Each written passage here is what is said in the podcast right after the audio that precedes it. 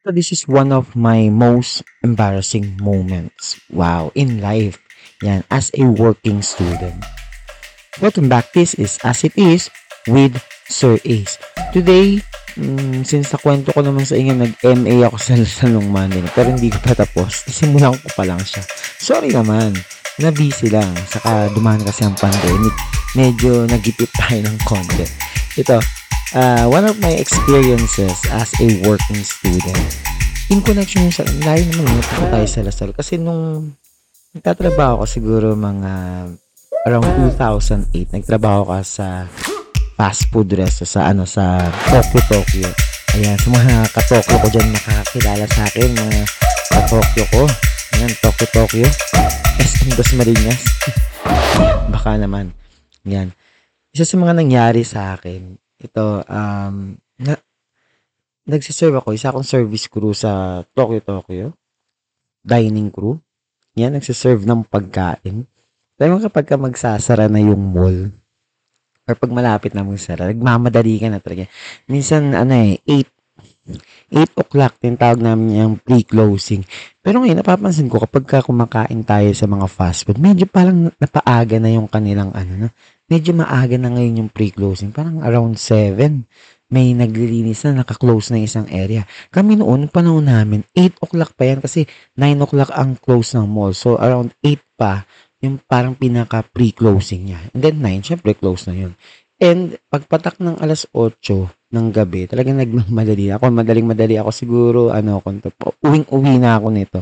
O kaya, uh, dahil working student ako, nagtatrabaho dito 6 to 10 p.m. Naikwento ko yan sa episode uh, 57 or 56 ng aking podcast, Delays, Not Denial, yung title. Hanapin niyo po yan. Naikwento ko doon ng working student ako. I am studying at 8 to 5 p.m. Then, biyahe ako 5 to 6, papunta sa SM Dasmanigas. 6 to 10 naman yung aking pasok sa Tokyo, Tokyo. 6, 6 to 10. So, closing yun. Then, ito na. Nagsiserve ako ng pagkain. Yan. Pero dahil nga pre-closing na, nagmamadali na. Alam niyo, pag nagmamadali, syempre, gusto niyo matapos kaagad yung trabaho. Yan. So, yung isang area, kinlose na namin.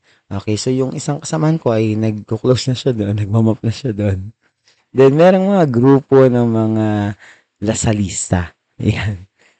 Mga la- lasal, taga DLSU. Yan. Barkada sila, kumakain sila. Uh, may babae, may lalaki, kumakain sila. Siyempre, mga lasalista to, no?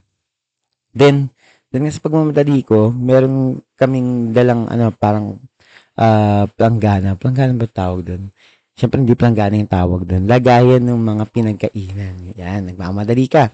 Ngayon, mag, ano ka ngayon, dahil nga nagmamadali ka maglakad, eh dahil pre-closing na, ibig sabihin, meron ng area na na-map or meron ng area na madulas. Or nagkataon nun, sa fast food kasi, meron kami tinatawag na splasher.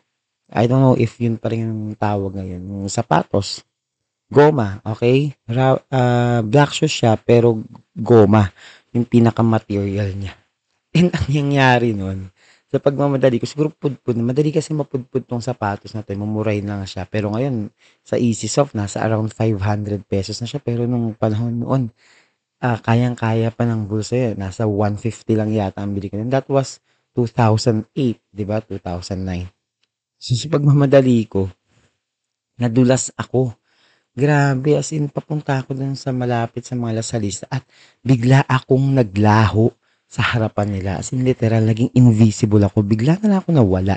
Nagulat din sila. Tapos, ayun na, nagkalampagan na nag, naba, ewan ko kung may nabasag that time.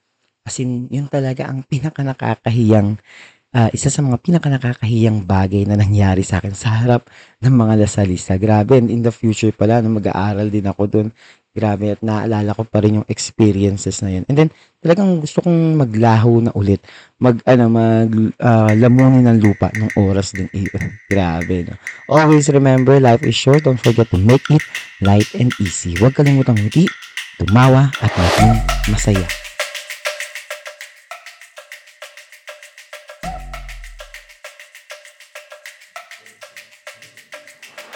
Good day mga ka-faculty. Good day to all our students and their parents.